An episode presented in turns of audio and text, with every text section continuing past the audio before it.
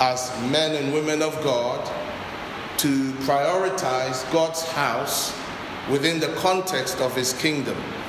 Our Lord says in Matthew 6:33, seek first the kingdom of God. In fact, he gives various exhortations before this verse about how we are supposed to think and how we are supposed to live. We are supposed to live our lives free from anxiety of any kind. We are supposed to live our lives rooted in confidence in God and His provision. And in the context of all of that, He says, Seek first the kingdom of God and His righteousness, and the natural things, our natural desires, our natural needs, necessary needs, like what we will wear, what we will eat, where we will live. These are natural needs that are important. He said, when you prioritize God's kingdom and his righteousness, then all your legitimate needs are added to you. And so, one of the questions we should ask ourselves is how do we, as God's people, prioritize his kingdom? How do we prioritize the kingdom of God? I believe there are many ways in which we could say we are prioritizing the kingdom. But one of the most important ways by which we prioritize God's kingdom is our responsibility towards His house. Our responsibility towards His house. In 1 Corinthians 3:16, the scripture tells us that we should know that we are the temple of God and that the Spirit of God dwells in us. Now, when he says, Do you not know that you are the temple of God and the Spirit of God dwells in you? He's not talking about us as individuals. Often, when we read the epistles, we think that Paul, in his writings to the churches, when he says, You are the body of Christ, or you are this, or you are that, we think he's talking to us individualistically. But he's not talking to us as individuals. He's talking to the church there as a collective body. So when he says, Do you not know that you are the temple of God? The collective body of the Corinthian church collectively are the body of the temple of God, and that the Spirit of God dwells in them. The you in the Greek is plural. Also, we see that Paul says something to Timothy in 1 Timothy 3:15. He says, But if I am delayed, I write to you, or I write so that you may know how you ought to conduct yourself in the house of God. Perhaps you can lower me a little bit, please. Thank you. How you ought to conduct yourself in the house of God, which is the pillar, or sorry, which is the church of God, or t- the church of the living God, the pillar and the ground of truth. The point I want to emphasize is this that God's house literally is the body of Christ, the church, the local church, and the universal church. Now we know that as believers, He dwells in us. Um, he dwells in us, but His house, really, God wants to express Himself through His corporate body. So within the context of the New Testament, when we're talking about the house of God, we are talking about the church of God. And specifically, we're talking about the local church that He joins us to. Now, those of us that are serious about following Christ, committed to discipleship, have to be committed to seeing the church the way God sees it. And have to be committed, thank you so much. God bless you. Have to be committed to serving God's house, His church, the way God calls us to. You see, often people don't realize this simple truth. Our destinies are linked to the house God joins us to. Yeah. Our destinies in life, the outcomes of God's purposes concerning us as individuals and concerning the families that we are part of, is linked to the spiritual house He joins us to. Therefore, how we serve his house will have a bearing on how we progress in life. Now, beloved, don't misunderstand me. I am not saying that if we don't, if we're not in church 24 7, or we don't give our all our money or all our this to church, we're not going to do well. I'm not saying that. But within the context of the New Testament revelation of church and discipleship, the spiritual family we belong to has a great bearing on God's purposes being realized through our lives. I have seen people, because I've walked with the Lord for 36 years, and I have seen people, I gave my heart to Him when I was turning 17, so you can work out my age. I have seen people literally miss out concerning the destiny of God regarding their life forever because of how they related to the house of God. And sadly, sometimes these people they never actually recover. They may be in the system, they may even go to church, but they never recover because one day they made decisions that were catastrophic concerning God's purpose for their lives, God's high calling concerning their lives. And we're going to see through scripture that how we relate to God's house has a great bearing on the outcomes that we see realized through our lives. So I want us to use an Old Testament example in Haggai chapter 1 from verses 2 to 11, which really shows us God's heart and how God deals with his people when it comes to the house of God. In Haggai chapter 1 from verse 2, scripture says, Thus, this is New King James Version, scripture says, Thus speaks the Lord of hosts, saying, This people says, The time has not come, the time that the Lord's house should be built. Then the word of the Lord came to came by Haggai the prophet, saying, Is it time for you yourselves to dwell in your paneled houses and this temple to lie in ruins? Now therefore consider your ways. Now therefore that says the Lord of hosts, consider your ways. You have so much and bring in little. You eat, but do not have enough. You drink, but you're not filled with drink. You clothe yourselves, but no one is warm. And he who earns wages earns wages to put into a bag with holes. That says the Lord of hosts, consider your ways. Go up to the mountains and bring wood and build the temple that I may take pleasure in it and be glorified, says the Lord of hosts. You look for much, but indeed it came to little, and when you brought it home, I blew it away. Why? Says the Lord of hosts. Because of my house that is in ruins, while every one of you runs to his own house. Therefore, the heavens above you withhold the dew, and the earth withholds its fruit.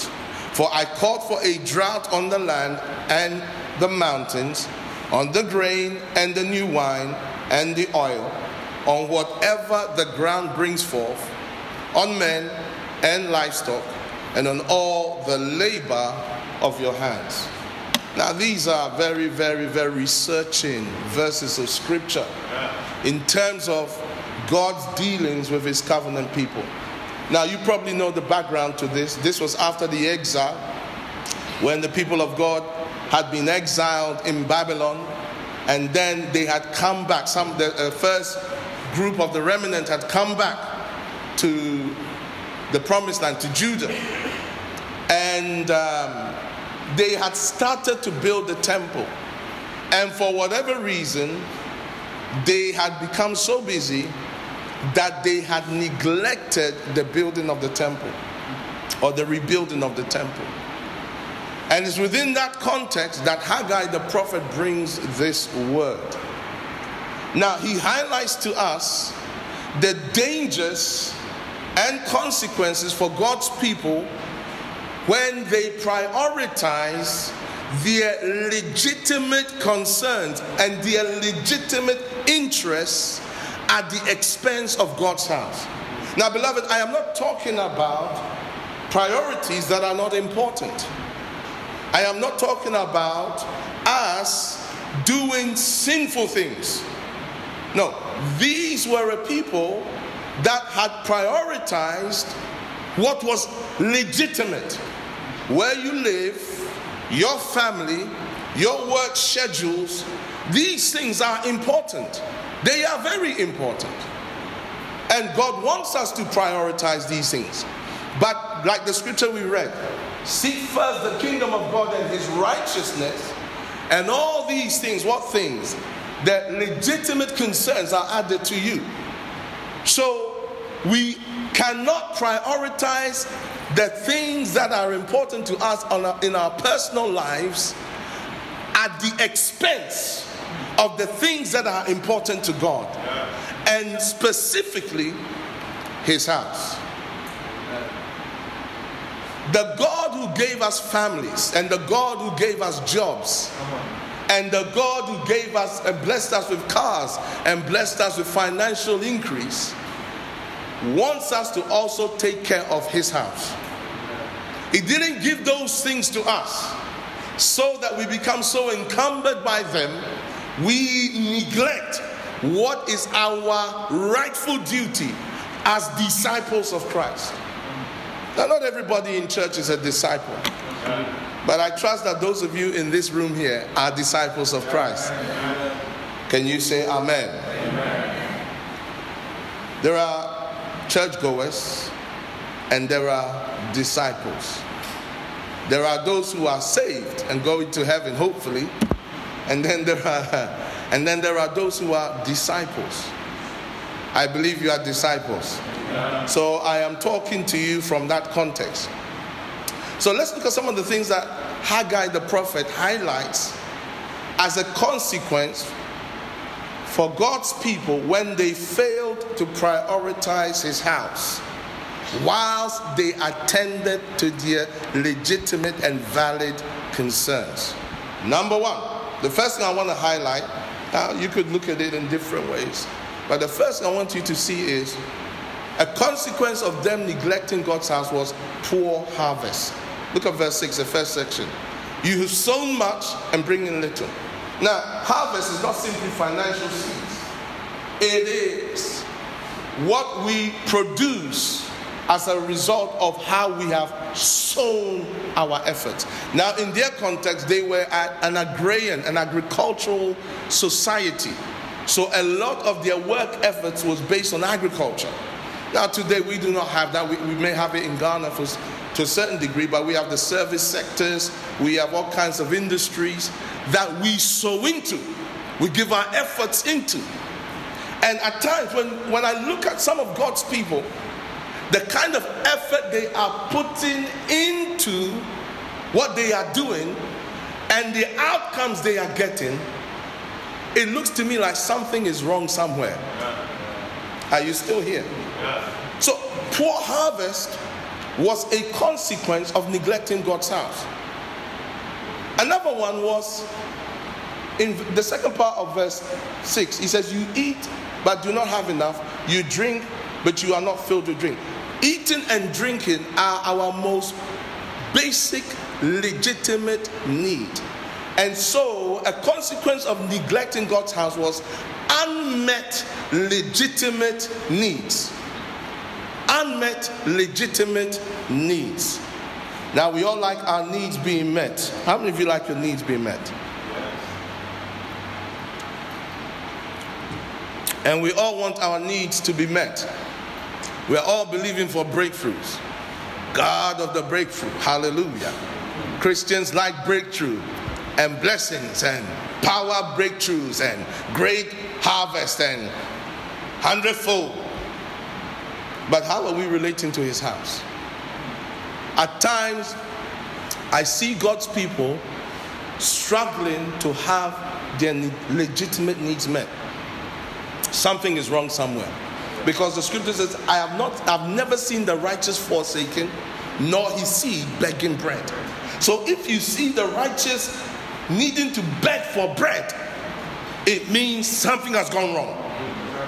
The covenant is not working. Third point vulnerability and exposure was a consequence of neglecting God's house. He said, You clothe yourselves, but no one is warm. They became vulnerable and they became exposed to the natural climate that they were in. But spiritually, I have also discovered that people become very vulnerable when they neglect God's house. And they don't even realize they're vulnerable. Come vulnerable to all kinds of strange things. I have seen very good people become vulnerable to deception because of how they positioned themselves when it came to God's house. Beloved, God's house is given to us. One of the advantages of God's house is that it is a covering of protection. Really, it is. I grew up in a church that had many issues wrong with it. Doctrinally, it was not sound. Doctrinally, it was a it was a church that really, within the Christian context, has a bit of a cultic element in it. But because that was the church God sent me to, I grew up healthily in the Lord. Because I sought to always honor the house. I sought to do the things that were right before God and His Word. I sought to honor leadership. I served in the house of God. And in so doing, without realizing it, I experienced God's blessings in a manner that helped me towards my high calling. You see, no church is perfect and no pastor is perfect. Maybe except for Kingsley. But the reality is, when God joins you to a place, He joins you there because that place is what you need for His purposes for your life. So if you do not prioritize it legitimately, you can become vulnerable to things and exposed to things that you should not be vulnerable to. The fourth consequence was an inexplicable loss of earnings. Look at this fourth part of verse 6. And he who earns wages earns wages to put into a bag with holes. So you're earning the thing. The business is going. You are earning. But as soon as the earnings come, some unexpected bill comes from nowhere. And the breakthrough that came has to now go to that bill. That sometimes people foolishly say, wow, if God hadn't given me that breakthrough, I wouldn't have met that need. But that need that came wasn't supposed to come. So rather than the blessings that are coming, increasing and expanding our resource base, it's being siphoned off by unexpected and inexplicably undesirable challenges that come our way. You're earning the wage, all right, but as soon as it goes into your pocket, there's a hole. Tokuro Hallelujah. And it disappears. Fifth point in these verses, and I want to jump from verse 6 to verse 9 disappointment.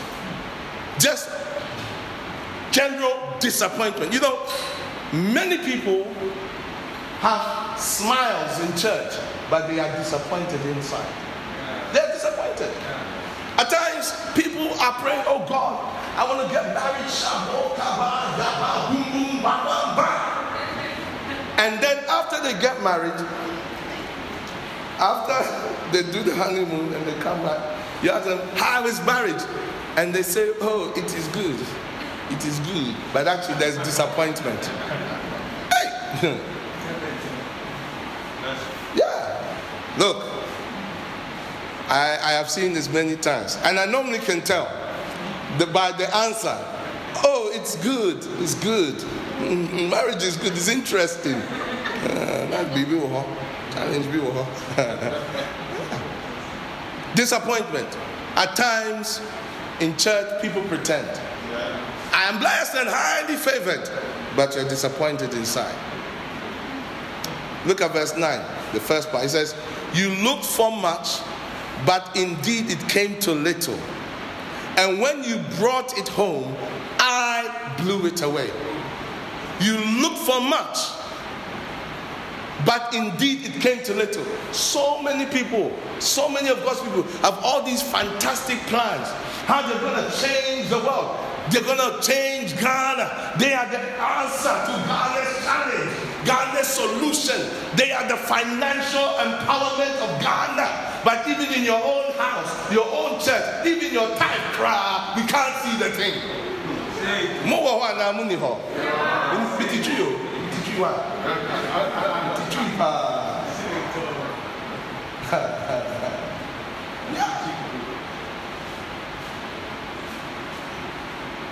you are not able to be faithful with small responsibility in God's house, there is no way God is going to empower you to take care of Ghana.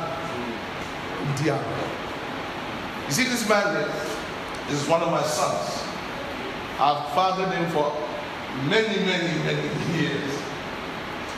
And when he was growing up in the house of God, as he was studying, I don't know if he remembers, but I remember, I said to him, Mike, do the church's finances, do it well, and put it on your CV.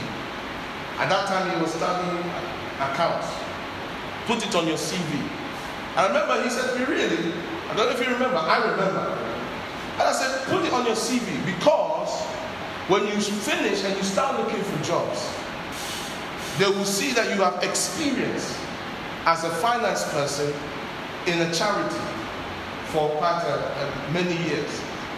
And so when he finished his, um, his accountancy um, degree, and even before he started the ACCA, if I remember correctly, he was able to get a very good job. And one of the things that helped him was that they saw a track record of him being the treasurer of the church for many years. And so automatically he entered into a senior position because he already had seven years experience about those who were even more qualified. Mm-hmm. Why? By being faithful to God's house, he was able to experience accelerated promotion in the marketplace. I am believing that all of you in this place here, by virtue of your faithfulness to God's house, by virtue of your zeal and your commitment to God's house, will experience acceleration in the marketplace, whatever God has called you to. If you agree, you can't say amen in the word. Hallelujah. Disappointment was another consequence. They looked for much, but indeed it came to little. And then I think the fact that God Himself was creating the disappointment is a challenge. He said, when you brought it home, when you finally brought home what you had, God said, I, not the devil, I blew it away. I blew it away. And they, they asked the question, why? If you read in verse 9, they asked the question, why? Because of my house. He said, because of my house. Look at it in verse 9. He said, I blew it away. Why? Says the Lord of hosts. Because of my house that is in ruins, while every one of you runs to his own house. You're neglecting my house. So, me too. I am neglecting your house. Moana, I'm telling you, when I saw this truth many, many years ago, it really gave me an insight as to why many of God's people struggle.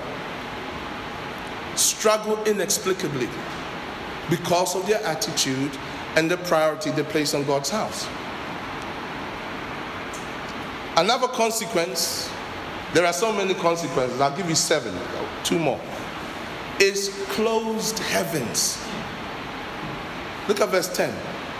Therefore, the heavens above you withhold the dew. Closed heavens. Now, this is not just natural rain, this is a spiritual reality.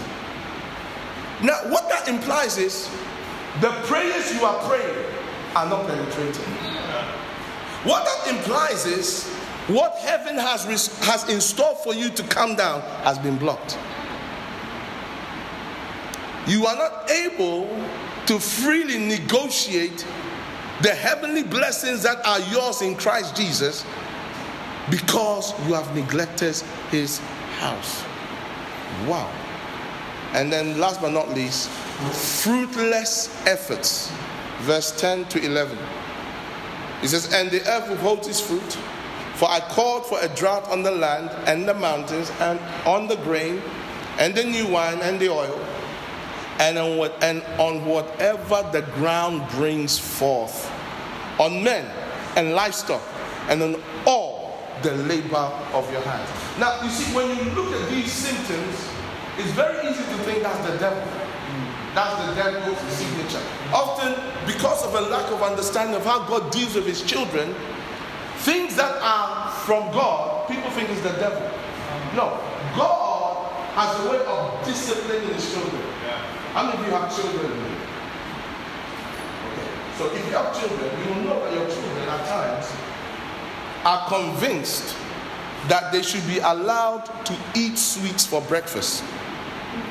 Have sweets, toffee, for breakfast. And if you say no, they believe you're not being a nice dad or nice mom.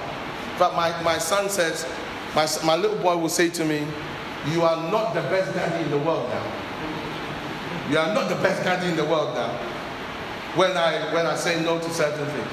And also, as your children are growing up, you will discover that sometimes you want to give them something, but you know they're not ready for it. If you give it to them, it will not help them. And so, even though they should have the thing, they are not ready for it.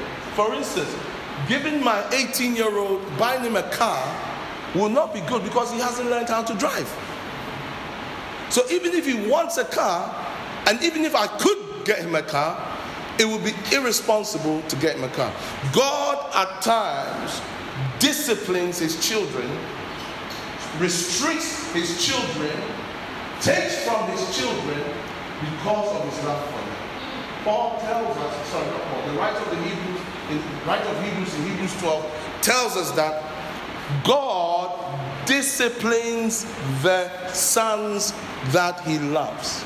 And no discipline or chastening when it's taking place is pleasant, but afterwards it produces or it yields a peaceable fruit of righteousness. Amen. So at times, when we are having fruitless efforts, it's not because God hates us, but it's because God is trying to get our attention. I am one who lives a paradigm that has says this. When things are happening in my life, I will ask a question, Lord, what's the matter? Let's just say, I'll give you an example. From November to about January, I experienced a series of funny, funny little things. You know, I started going to the gym as well, by the way, and I was doing really well. And then I sprained my ankle in a very weird way. Which man, remember I told you, which man I couldn't walk for properly. And I couldn't go to the gym for over three months, which didn't help our case. now, even before that, I, I felt ill suddenly. I, I started to have colds um, and flus and things like that. And I hadn't been ill for a long time. And then, so I recovered from that. I did my ankle. I reco- as I was recovering from that, I fell ill again. As I recovered from that, something else happened. And I, and I started to wonder. I said, so I started to ask the Lord, Lord, what's going on? For a while, there was silence. I wasn't getting anything. One day, my wife said to me, You know, Joe, the way recently you've been relating to me is how you used to relate to me many years ago. Now, how I used to relate to her many years ago wasn't very nice. So it wasn't like saying you were a very romantic man. No, it's like you were not a very nice man. So when she said that, I went, I went, ah, thank you. So I corrected my error. You see, I didn't even know I was misbehaving. I thought I was normal, normal guys. I corrected my error because you see, in our church, we take communion every week. So every time you take communion, if you don't address certain issues, you're exposed. Yeah, yeah. So I corrected my error. And then there was something that God was dealing with me on, something very small. I at least I thought it was very small. And I kept pushing it back, kept pushing it back, kept pushing it back. So I also corrected that error. And when I corrected that error, things ordered themselves back to normal. The point I'm making is, is this God deals with his children as sons as sons. Not, I don't mean it in a masculine sense. I mean it in an adoptive sense.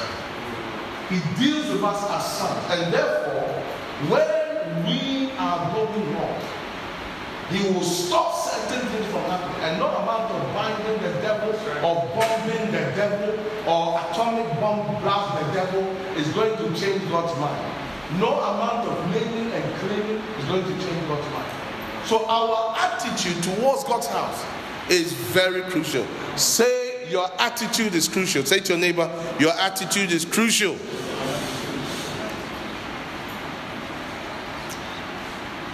All right. So let's begin to wrap this up. Let me share with you how we can effectively build God's house. I mean, there's so many things we can still say from these verses, but I want us to look at how to effectively build God's house. Turn to Second Corinthians chapter 8, from verses 1 to 5. And there's some wonderful things we can glean from here and how we effectively build God's house.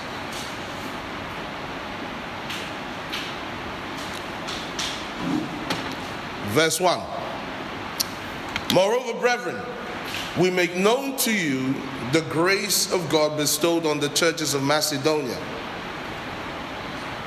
That in a great trial of affliction, the abundance of their joy and their deep poverty abounded in the riches of their liberality.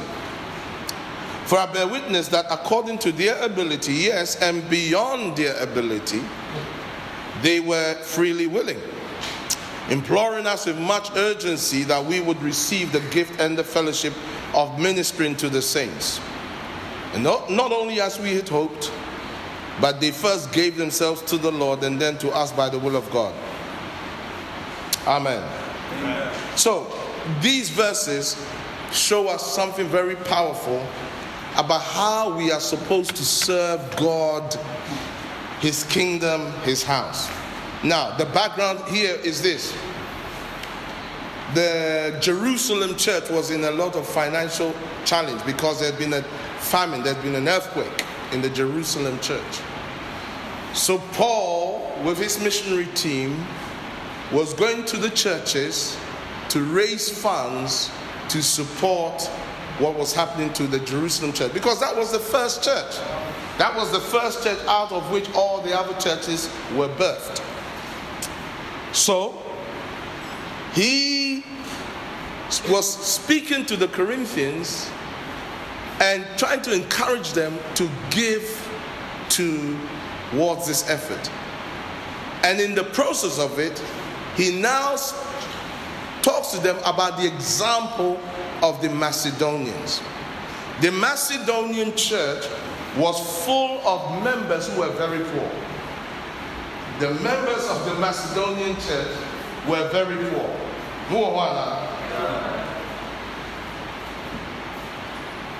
And because they were poor, you would think that something like uh, helping another church would be out of the agreement because they themselves were very poor. Some of them were slaves and some of them were just poor. All right?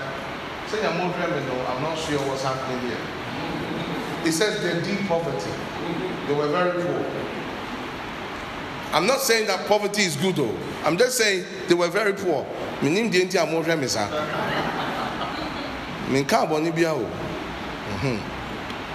So when Paul and his team shared with the Macedonian church, they were not willing to give normal. They were willing to go above and beyond. That Paul said, in their deep poverty, out of their deep poverty, that's a serious phrase. They abounded in the riches of their liberality. In other words, one version says like this that during a severe ordeal of suffering, their abundant joy and their extreme poverty have overflowed in the wealth of their generosity. So they did not allow the fact that they had little to stop them in giving much. That's a powerful verse. So that's a powerful grace. Do you want that grace? Yeah. You want that grace? Who wants that grace? Say to your neighbor, I want that grace. All right, so let's look at some lessons we can learn from this narrative. Number one, if you want to be effective in building God's house as a worker, oh, thank you. All right, let me just finish the. Um, let me finish what's there before we get a, a double dose. Thank you. Hallelujah. Are you wondering what that is? Is it whiskey or I don't know? Number one, if you want to be effective in building God's house, make yourself completely available to God to serve Him. Just like the Macedonians. He says they first, Paul said, we didn't, they didn't even give as we hoped. They first gave themselves to the Lord and then to us by the will of God. Make yourself available to God completely. If you want to build God's house, why? Because when you are doing God's house, when you're building God's house, when you're serving and working in God's house, sometimes it can be a thankless effort. Sometimes people will get the praise for the work you've done. You are the one who is in charge of, let's say, um, uh, making sure that these chairs in this room is very clean all the time. It's you. Every day, every Sunday, you come early and you leave late, making sure that everything is in place. There's a team of 10, but your team of 10, the leader doesn't turn up till late. If you're the leader, forgive me. Just it as an example. And then the rest of the eight, they turn up later when they know pastor is about to come. But by then, everything is in place. But when prophet comes and he begins to talk about the house, he doesn't call you, he calls the leader. And the leader said, Look at this man. Pacho, and you know, if this is, if, I'm not saying this is what's happening in this church. I'm just using an example, random. This is not prophetic. I'm not moving word of knowledge.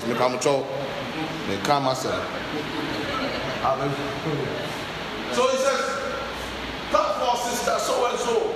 She's in charge of the, the ushering team. And look at how these chairs are. Look at how clean this place is. Clap for her and her team. But you and the team know it is Kwabna who has been the one who has been cleaning the place. And every time you say, hey, Kwabna, had you. Yeah, Kwabna, had you. But when, the, when it comes for the church, know, Kwabna is not even mentioned. Even Kwabna is not even the assistant. Now, Kwabna can be tempted with, eh, sanity. Muka said, monkey the work and monkey the talk. You think it's like that? Seven minutes after the way you are looking at me, I don't know what's happening. so if you say, I'm not doing it again, then the question is, who were you doing it for? Yeah. Why were you doing it? Were you doing it so that men will praise you? Ah. Or were you One of the greatest privileges is for us to do something and nobody recognizes what we're doing. Yeah. Because it's a surety that we will get our reward in the age to come. Can you say amen? So, first and foremost, you must be willing to give yourself to God completely. Make yourself available to God completely to serve in the capacity He requires you to serve in your local church. Make yourself available. The second thing I want you to notice that Paul said is that they gave themselves first to the Lord and then they gave themselves to us by the will of God. In other words, not only should you make yourself available to God to serve completely, but make yourself available to the leadership or to the pastor or to the father or to the elders of the house to serve by the will of God. You see, at times people say it like this As for me, I'm not serving man, I'm serving God. And it's true. You're not serving man, you're serving God. But you also serve God by how you serve man. I said you also serve God by how you serve man. Yeah. Now you don't serve man in anything or everything. You serve man by the will of God. In other words, you do not serve man by violating the will of God. You do not serve man by going against what is clearly revealed in Scripture. I don't believe that we should ever do things to please to, for eye service. I don't believe we should do things as uh, men pleasers. But at the same time, we are supposed to serve men and women by the will of God. Can you say amen? amen? That means that at times we have to look at what the men or the women of God He has placed over us require from us, regardless of what we want to do. Now, this was one of the things that helped me in my journey. In my journey, in my local, in my journey in faith, walking with the Lord, I've been a member of only two churches. The church that I was in after I got born again, and the church that I oversee today. That's it. I've only been a member of two churches. And what I realized in my church that I was in, I think I served in almost every responsibility possible. I served as an usher. I served in the choir. I led in worship. You may not think I can sing, but I still led in worship. I was even a musician. I wasn't very good, but I managed to play. I did children's work. I led evangelism. I was in the prayer group. What, what a sound team. I've, I've done sound. I was in the youth ministry, I was a youth leader, a youth pastor. I've done a lot. I'm not saying I've done everything, but I've done many things. Yeah. But what I didn't know was that all of that was my Bible school. Yeah. That was my training yeah. towards my high calling because I never had the privilege of going through Bible school. He wouldn't allow me. I wanted to. Today I have my own Bible schools that we've set up. We have some in Ghana, we have some in UK, Kenya, Sierra Leone, wherever. But I did not have that privilege. I wanted to, but he would say no. So my local church was my Bible school. It was my training school. And what surprised me when I entered into ministry, I was surprised by how equipped I was. Because I will face challenges and I will know what to do. Yeah. Whether it's casting demons out, whether it's counseling marriage, whether it's this, whether it's that, whether it's putting systems in place. Because you see, in the local church I was in, I gave myself. Yeah. May you give yourself holy. Yeah. May you give yourself holy in such a way that your good works will show in the days to come. So, you make yourself available to God, you make yourself available to leadership. Third thing, if you want to build God's house, commit to the vision of the local church you're in. Commit to the vision. Now, sometimes God's people, we are very strange. The pastor will say what the vision is or the mission statement. Now, this is a house of consecration. This ministry is committed to holiness. So, its outlook is about holiness. Am I right? Holiness. Now, I, I think you even have a statement of some kind that you have. Yeah. Now, some clever person will come along and say, House of Consecration, your vision cry again. What is our vision? And then something, oh, our vision is, they'll say something like this, our vision is not clear. The vision is not clear. And they say, ah, but the vision is there. You can see the vision. Oh, na na sɛ na sɛ holiness. Yɛ obi ayɛ ɛsɛ sɛ obi ayɛ holy. Holiness yɛ obi ayɛ holy. The vision is not clear o kan deɛ wɔ ha na vision deɛ kàmi deɛ nyame ne ne sɛ ɛsɛ sɛ nka ɛyɛ sei ɛna ɛyɛ sei ɛna ɛyɛ sei nonsense. Maybe that's your vision but that's not the vision of this house. The vision of this house is spelled out. But if you don't commit to the vision of the house you always question the vision of the house. I've had people tell me our vision is not clear. Now, I have been writing our vision out for the last 20 years. I've been telling the church our vision. Sometimes the mission statement may change, the vision is dynamic. But the essence of it, our mission and vision has been clear. But people say the vision is not clear. The vision is not clear. Oh, there you go. Our vision is raising people in the consciousness of holiness, which eventually grants them the ticket to heaven. That is our vision here. It's very clear. I'll put it back there. Consciousness of holiness. And you cry no, to me, to me, to John. To me, the to John. Our vision is consciousness of holiness. Consciousness. Hey, what do you mean the to John? What do you mean, sir? Consciousness of holiness. That's the vision. Consciousness of holiness. But say it's not clear. I, I know it's a consciousness of holiness, but just saying, a trust, you see, a dear Ben. I nearly, I nearly said something unscriptural. Hmm. commit, commit to the vision of your local church. Why? Because Proverbs 29 18 says, Where there is no vision, the people perish, but he that keeps the law happy. Where there is no vision, the people perish. What does that? It means when people are not governed by vision, one, that word perish in the Hebrew means they go back. They go back, they backslide. It also means they cast off restraint. In other words, they live their lives without boundaries. Yeah. It also means they lose direction. They have no sense of direction. They have no sense of focus.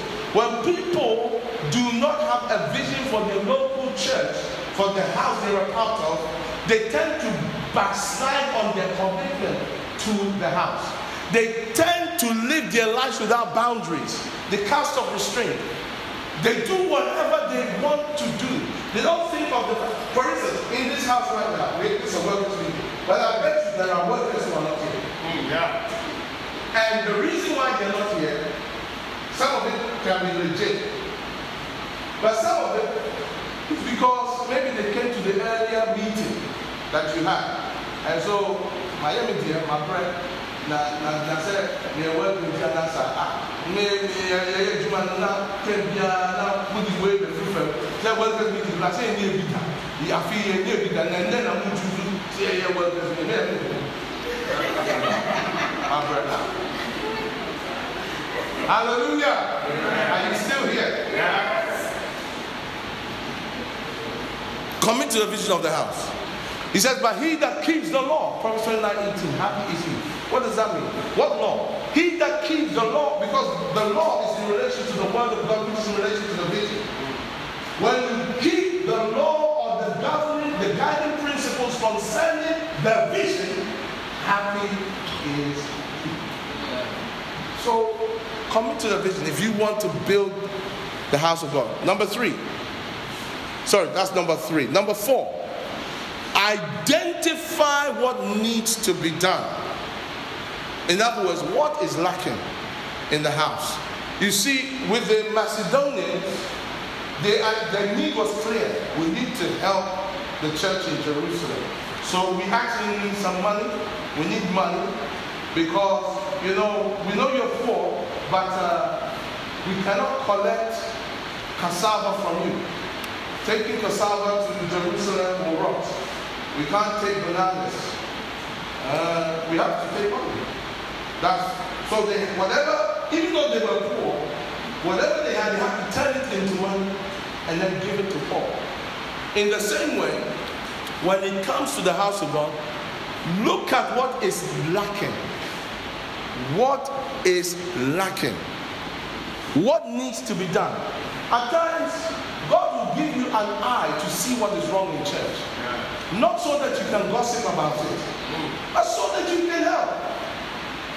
Maybe you see that the, the, the, the teams are not gelling together the way they need to. Now, in this house, the father is a prophet to the nations. That's part of the mandate of this house. So, this house exists to part of its mandate is to create a context whereby the nations can be blessed with the prophetic mantle upon this house. Yeah. So, if you don't, you're not discerning, and you see the fact that your father at times is not here, he's in UK, he's in this country, he's in that country, and you're not deserving, you say, ah, now crowd, your pastor, no crowd, no. Who ni ha? Na me na me ma. Na me na me ha. Wo de so ko wo de ko approach, wo de nya, wo ti tu kwan. Me me tu kwan na. Because you're not called to do kwan. Oh yeah. It's not your calling. Are you still here? Yes. So he has his role to play. You have your role to play. She has his, her role to play. He has his role to play. Together, we fulfill the vision. Are you still here? Yeah. So identify what is lacking and commit yourself where possible. Sometimes you see something is lacking, but we don't have the strength to do it yet. As a pastor, many times I see things that are lacking but needs to be corrected next year, not this year. Because this year we're correcting last year's things we saw last year. You see, I know I have learned as a pastor never to try to reference with you. Because you can create more problems for everybody. So when you see something is wrong, that's when people see something is wrong, they come say, we need to do this, we need to do that. And if you say, wait, it doesn't mean what you're saying is wrong. It's just not time. I'll give you an example in our context. A few years ago, our church, in my opinion, was going through a challenge. And as a church, we were not well, we were ill spiritually. Now, I knew we were ill about four and a half years ago, five years ago. So, I realized that to correct this problem is going to take three years. So, I didn't even discuss it with any of my senior men and women, my senior team. I just went about to begin to correct it strategically, systematically. And over time, completely changed the culture of the church. Our church is a church planting church. So out of one church, we planted many, many, many churches. In the UK, overseas as well, many churches. So as you're doing such a thing, you become weak. You lose strength. Because you release people. At one time, we released over 70 people in one hit. We released over 70 people, and the majority of them were strong. In one year, we released over a hundred and something people into different groups. That one church. So over time, we became weak, and we needed to recover. And people come and say, "Oh, the church needs to pray. The church needs to pray." As if I don't know. I said, "No, yes, it needs to pray." And then we're not praying enough. We're not praying enough. I said, "No, we're not praying enough." But God will help us. And then when the Lord began to give me direction about what to do, let me tell you what happened. As the church started to pray, some of these very people who used to say the church needs to pray, the church needs to pray, they themselves never would turn up to those prayer meetings, Yeah. would never be a part of those prayer meetings. So if I responded based on their, we need to do this, we need to do this, I would have missed it. Are you still here? Yeah. My point I'm making is, is this. When you identify what is wrong, be willing to do what you need to do and let leadership do what it's supposed to do. So, identify what you can do. That's the next point. Identify what you can do. Not only should you identify what needs to be done, but then identify what you can do. Because some of the things you will see wrong, if you yourself cannot do it, you should be patient with the rest of us if we cannot do it. So the Macedonians, they looked at themselves. Now, to Paul, they only do this much. But they looked at themselves and said, even though on the surface, capacity wise, because we are poor, we can do this much. Yet, because of grace, we go above and beyond what is expected. May that kind of grace come upon you, whereby you are able Six they go. Amen.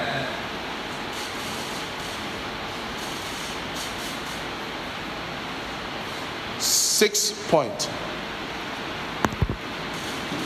Give yourself willingly to, eh, to serve in what you commit to. Give yourself willingly to serve in what you commit to. You see, at times, people commit themselves to do something, but their willingness wanes.